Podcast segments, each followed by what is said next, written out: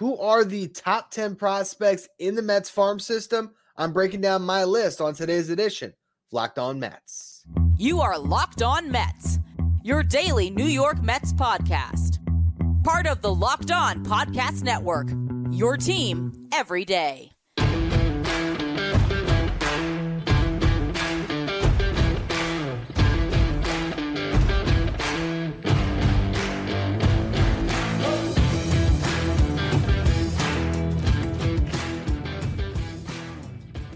Hello to all you amazing Mets fans. You're listening to Locked On Mets, part of the Locked On Podcast Network, your team every day.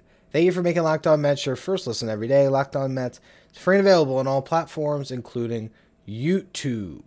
On the show today, we're going to break down the remainder of my list of the top 10 prospects in the Mets farm system. Last week, we did one through five. The first segment today, we'll do number six and seven. Then in the second segment, number eight and nine, and we'll close it with the 10th best prospect in the system, as well as an honorable mention, who's so close I almost have to put them head and head at 10 and 11. Before we get to any of that, though, I'm your host, Ryan Finkelstein. If you want to find any of my work, follow me on Twitter, Finkelstein Ryan. You also find some of my writing at justbaseball.com, where I work as the managing editor.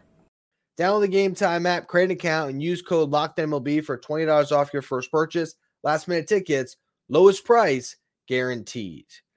Last week, I broke down the top five prospects in the Mets farm system as part of my top 10. And I've been waiting a while to get the bottom half of this list out. So I wanted to make sure that I didn't delay it for another full week. And I really wanted to spend the time now to just get my full list out there because I, I spent a lot of time on it when I prepped that last show. And there was a lot of debate in my head on where to go with those prospects. And for those of you who didn't watch that show or listen to that show, my top five was Luisangel Acuna, Drew Gilbert, Jett Williams at number three, Ryan Clifford at number four, Ronny Mauricio at number five. The first two prospects were the headliners in the Max Scherzer and Justin Verlander trades. Okay, Luisangel Acuna came over in a one for one with Max Scherzer or for Max Scherzer. Uh, you know, Ronald Acuna Jr.'s little brother guy who already has over 50 stolen bases this year and could make the big leagues next season as a really flashy. Uh, he could be a shortstop, but because of the Mets having Lindor, could be a great defensive second baseman, probably be you know, gold glove caliber over there, and the guy that can get on base and, and steal a lot of them once he's there. Drew Gilbert, he's on a home run tear. He had another one tonight in Binghamton. Uh, so he, he's really showing his stuff. He's been outstanding since coming over in that Justin Verlander trade. He's the number two prospect and the best outfield prospect in the Met system. Number three is Jett Williams, who also homered tonight in uh, Brooklyn. He's been unbelievable in high A at 19 years old. Um, so I felt he was deserving to be the number three prospect. And the number four prospect, Ryan Clifford, also came in the Justin Verlander trade. Um, did he homer tonight too? Like, I feel like I just saw a bunch of tweets tonight about all these guys hitting home runs. Uh, Clifford, though, has what was he at 22 or 23 on the season in high A, and he just turned 20 years old not that long ago. Uh, a really, really talented prospect. I think has the best raw power in this system. The number five is Ronny Mauricio, who we've certainly spent enough time talking about over the last couple of weeks. So that's my top five. And the thing about it is, three of those names were not in this organization a month ago. And that shows you how much deeper this farm system got because as we start to filter through these names, you have to imagine all of them being bumped up three spots. So as we get to my number six prospect in the Met system, which is Blade Tidwell, it's great to see him in that sixth spot for me. If he was your third best prospect, I feel a lot different about this system right now. Because while Blade Tidwell is a very good pitching prospect, I feel a lot better with him being outside the top five than inside and even you know more so in the top three. I mean, this is a guy that still has a lot to prove, but he's had a very good first full season of professional baseball. Last year, drafted in the second round out of Tennessee, uh, he turned 22 years old in June. He's six foot four. Uh, you know, has a, a, great fastball, and everything is predicated off that. Also, a good slider. I think he's been working with. I don't know if it's a different pitch, but I know he was talking about getting more sweep to um, you know, his breaking stuff, you know, maybe it is more of a sweeper now, But I, I think the thing about Blade Tidwell is, you know, is he going to be able to complement that fastball? And, and look, coming into the year, Baseball America had his fastball and his slider graded at a 60. So that's the 2080 scale for for prospects. 80 it's hard to find 80 grade anything. Okay, that means that it's just like surefire can't miss. 60 grade is really really good. So Baseball America coming into their had him as a having a great fastball slider combo. Can he develop that third pitch? So far this year, to look at what he's done. Uh, in high A, made 17 starts, pitched to a 309 ERA, struck out 12.3 batters per nine. Uh, you know, and altogether on the season, he's got 21 starts and 102 innings pitched with 132 strikeouts. Now, that many innings pitched in his first professional season is a great sign when you're developing a starting pitcher. That's awesome. You know, let's say he finishes out this year healthy and gets that over 120 innings, maybe even pushing 125, 130.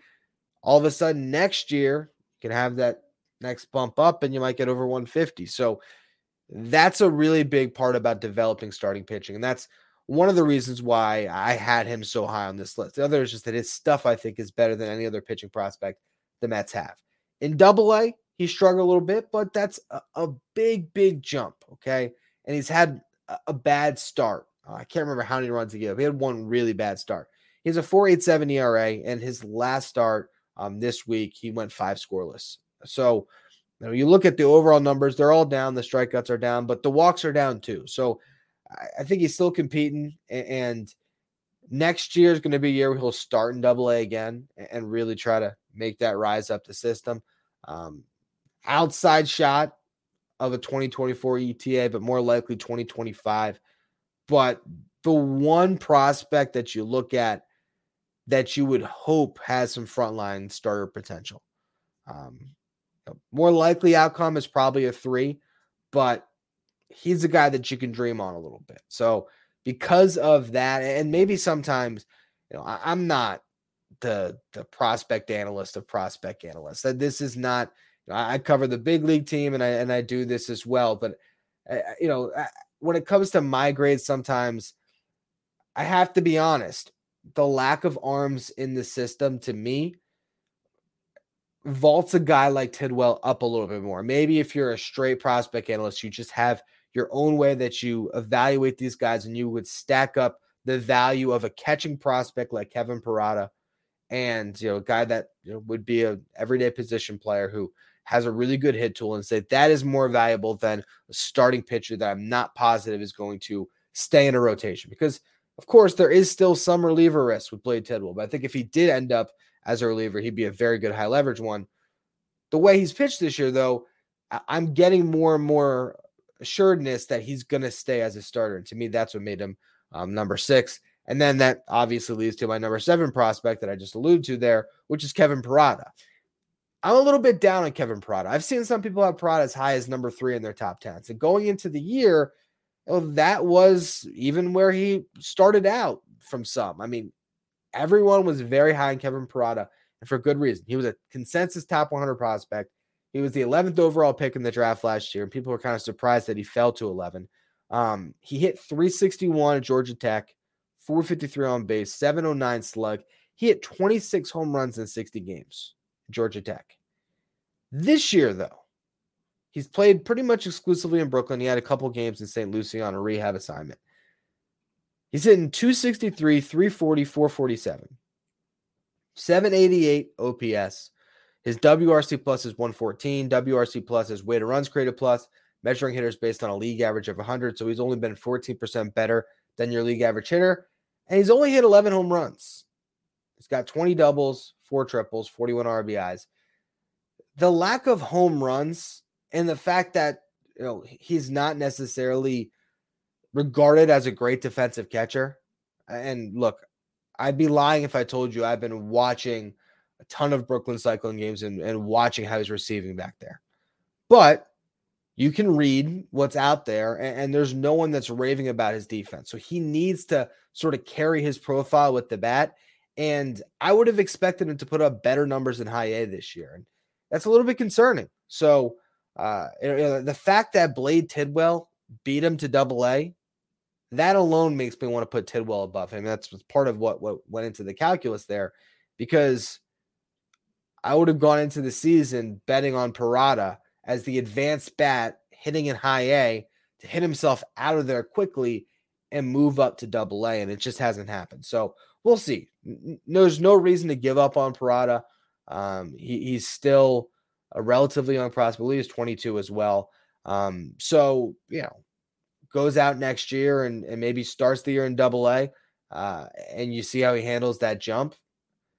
We'll see. We'll see. He could you know, come out you know, and, and hit the ground running next year and, and change the perception and vault right back up into the top five where he's supposed to belong. But that's how I looked at those two prospects. And I think as we get to the rest of this top 10 list, um, it does fall off a little bit from there.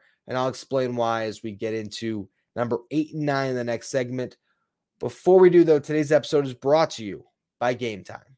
Have you ever been in the situation where you want to go to the game, but finding tickets is so stressful, you ultimately decide just you don't want to go? Well, Game Time is a fast and easy way to buy tickets for all the sports, music, comedy, and theater near you with killer deals on last minute tickets and their best price guarantee. So you can stop stressing over the tickets and start getting hyped from all the fun you're going to have at the game. The game time guarantee means you'll always get the best price. If you find tickets in the same section or row for less, Game Time will credit you 110% of the difference. It's the fastest growing ticketing app in the country for a reason. Get images of your seat before you buy so you know exactly what to expect when you arrive.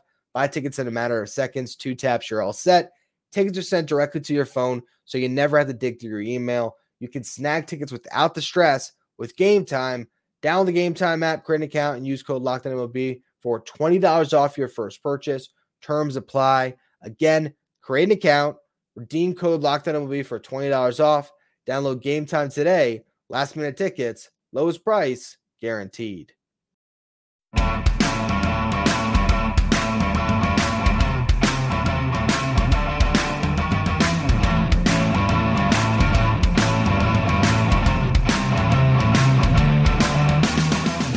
Right, so now let's get to my number eight prospect in the Mets farm system. And I said the list falls off, and that's not to knock these two guys that we're going to discuss here. It's more to illustrate that there is a lot less um, guarantees when we get to this part of the top 10. I think if you look at the top five prospects in the system, there's a combination of guys who you're pretty confident are going to be big leaguers with Acuna, with Gilbert, with Mauricio, and guys with just immense upside who have already started to show it with Jett Williams and Ryan Clifford. Number six and seven, you have high draft picks out of colleges who are still high probability big leaguers. No matter what Kevin Parada has done this year offensively, you would imagine that at some point, based on the potential his bat has and the position he plays, Kevin Parada can find himself up at the big league level with a shot to see what he can do. And Blade Tidwell, you'd say the same thing about him joining a rotation someday.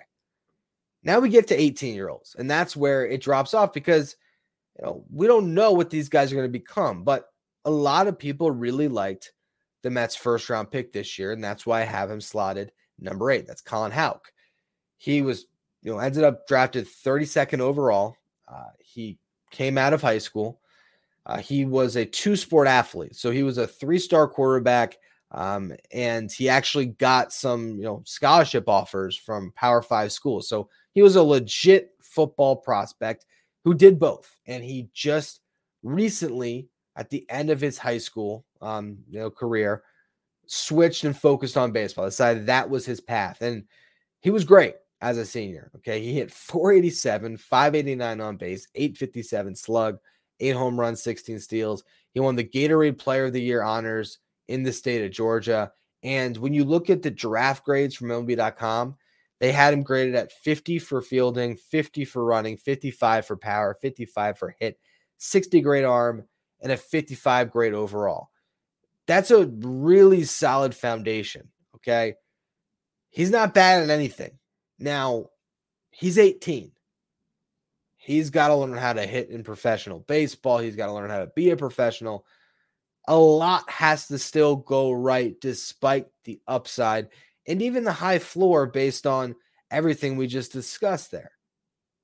but he's a really good athlete who you know, has a chance if he continues to develop as a hitter to be just an all-around player. Um, it's not completely dissimilar to the Jett Williams draft pick last year, and that one is working out extremely well. So we'll see how he performs, but he's barely even hitting the complex league yet. So, uh, you know, there's only so much that we can take from pre draft grades. Still, though, I think when you weigh out the upside compared to the other guys in this top 10, I had to put him at eight. Number nine is Marco Vargas. He came over in the David Robertson trade. He was the headliner with, I think I called him Robert Hernandez yesterday. It's Ronald Hernandez, um, the catching prospect, who was ridiculously good in the complex league with the Mets. Vargas, it was kind of the other way. He was great with the Marlins. He didn't really do all too well with the Mets, although he still had the good plate discipline, drawing his walks, not striking out a bunch. In the Florida Complex League, which is obviously very young prospects, uh, but he walked at a 21.9% clip he only struck out at a 14.2% clip. And in 48 games, he hit 270, 434 on base, 401 slug. They've now called both Vargas and Hernandez up as the Florida Complex League ended. They now are going to get a little bit of St. Lucie action. And then, of course, next year, those guys will probably be the stars of, of the St. Lucie Mets along with Houck. Um, and we'll see how they all end up developing. But a lot of people are high on Vargas. There's been uh, you know, more scouts, you know, professionally that have been able to see him on the backfields in spring training and in the complex league and everything else. So there maybe is a little more information on him as a professional than Houck. But I think Houck's upside and just well-rounded game put him ahead of Vargas. But I really look at these guys as, as similar prospects where either one of them could be the one that next year know, tears up St. Lucie and is starring in Brooklyn by midseason, you're like, all right, that guy has vaulted himself into the top five. I think both of them have, you know, top five in the system upside, um, and they both might reach it. So it's really exciting to, to kind of pair those guys together at this part of the top 10. And I, the, the big thing about him, and, and again, why I said that it dropped off is just the unknown factor of 18 year olds, right? When it comes to the final two prospects we'll discuss today, they are not 18 year olds. A couple of pitchers who I think have a chance to contribute at the big league level next year. And we'll discuss them in just a minute. First, though, another word from our sponsors.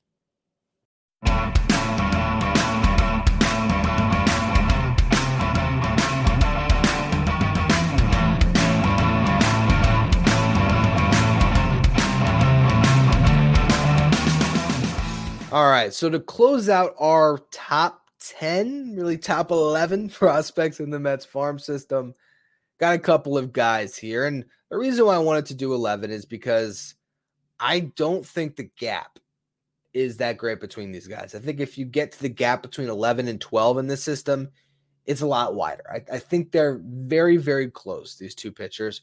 And honestly, you know, if Ronny Mauricio had debuted earlier this season, they'd both be considered top 10 prospects in the system. And um, obviously, Mauricio is going to continue to be a prospect going into next year, but at some point, you think he's a big leaguer and it would slide these guys up. So if you're sort of framing your mindset towards 2024 and who the top 10 prospects in the system will be, I do think they'll both be included in that. And to choose between them is really hard because I, I'd almost call it even in some respects. But if you've been listening to the show, over the last month here as I focused more on prospects. You know the two names I'm talking about, and you know who I like more, and that's Christian Scott and Mike Vasil. And the guy I have at number 10 is Christian Scott. Now, the reason I am viewing Scott ahead of Vasil is based on what we have seen this season. He dominated so far. Okay. Six starts in high A, he pitched to a 2.28 ERA. 10 starts in double A, 2.67 ERA. Here's the thing he made that jump from high A to double A seamlessly, and that is a tough, tough jump to make. But this guy did it with no problems. His whip 0.80 high A, 0.84 double A. Strikeout per nine 10.27 high A, 10.83 in double A. Walk per nine 1.52 in high A, 1.26 in double A. Over his last five starts, pitched to a 193 ERA, pitched at least six innings in three of those outings, went eight innings in one of them. He struck out 37 and 28 innings pitched um, during that five start span. He was a fifth round pick in 2021. He's 24 years old. Now, he actually apparently is on the injured list right now. Very hard to know what it is in the minor leagues when a guy goes down. They pretty much keep all that stuff pretty tight lipped. It could be simple arm fatigue. It could just be, hey, innings limit. All right. Last year, he threw 58 and two thirds. Um, this year, he's at 83 innings. So he's nearing a 30 inning jump already. Um, and sometimes that's what they want to do about a 30 inning jump. You know, maybe they're holding him out a little bit and then they're going to put him back in the rotation to make you know, three starts at the end of the year, try to close it out strong and, and maybe get him over 100 innings. I could see that. Maybe they the, the idea was to get him to 100 and he's at 83. So if they kept him in the rotation, he made five, six more starts, he would go over that. That could be it. Um, but the reason why I have him over Mike Vasil is because I think there's a higher probability of him being better than a back end starter than Mike Vasil. And look, people say, oh, a, a, guy, a prospect has a high probability of being a number five starter. And uh, a lot of people look at that and they think, oh, then what value does he bring? You got to understand that's saying he's better than what Tylor Megill has shown. Tylor Megill has not shown that he's a number five at the big league level. David Peterson has not shown that he's a number five at the big league level because they haven't been consistent. If you get a guy that's consistent at pitching to a low four ERA and isn't just constant train wreck, that's extremely valuable. And that's not to say that's what Vasil is going to be, but I think that, you know, you're getting closer and closer to a point where Vasil is going to make his debut. And what we've seen in Syracuse this year is the guy's pitching ERA over five. And you know, earlier, you know, in double A, 10 starts, he did pitch to a 3.71 ERA, but Christian Scott in 10 starts in double A pitched to a 2.67 ERA. Now it's different points in the season, but you know, Vasil last year, you know, found his way up to high A. You know, Scott, you know, had to, you know, start a level below this year. You know, started in double A. Now, you know, triple A was a big jump for him. He struggled a little bit. He has been better. Okay, over his last three starts, he has a 183 all right. I would love to see him in the big leagues this season. But when I project out the future, I just think the upside is a little bit more there with Scott. And I don't even know if the floors are, are that much different at this point because Christian Scott's ability to limit walks this year, attack in the zone, and not get blown up, and, and, you know to really show great command of that fastball and, and a really nice slider. I, think both of these guys are you know can you really develop a great third pitch to pair off of your top two and, be able to to face alignment three times in a row in the big leagues. That's that's tough to make it through that lineup a third time through. Um, we'll see if either of them gets there. But of the two, I have a slight edge on Scott at this stage. But hey, Mike Vasil comes up, looks great this year. Who knows? Maybe as we uh, get into our preseason top 10, maybe I'll, I'll change my mind on that. For now, though, that is my top 10 list. To reiterate, Number one, Luisangel Acuna. Number two, Drew Gilbert. Number three, Jett Williams. Number four, Ryan Clifford. Number five, Ronny Mauricio. Number six, Blade Tidwell. Number seven, Kevin Parada. Number eight, Colin Houck. Number nine, Marco Vargas. Number 10, Christian Scott. And the honorable mention 11th is Mike Vasil. Anyway, that's going to be all for today's edition of Locked On Mets. Make sure you follow, rate, and review wherever you get your podcast. Follow me on Twitter, Finkelstein Ryan. Follow the show at Locked On Mets. If you want to catch every pitch in the Mets hometown broadcast this weekend, you could do so with SiriusXM on the SXM app. Just search Mets.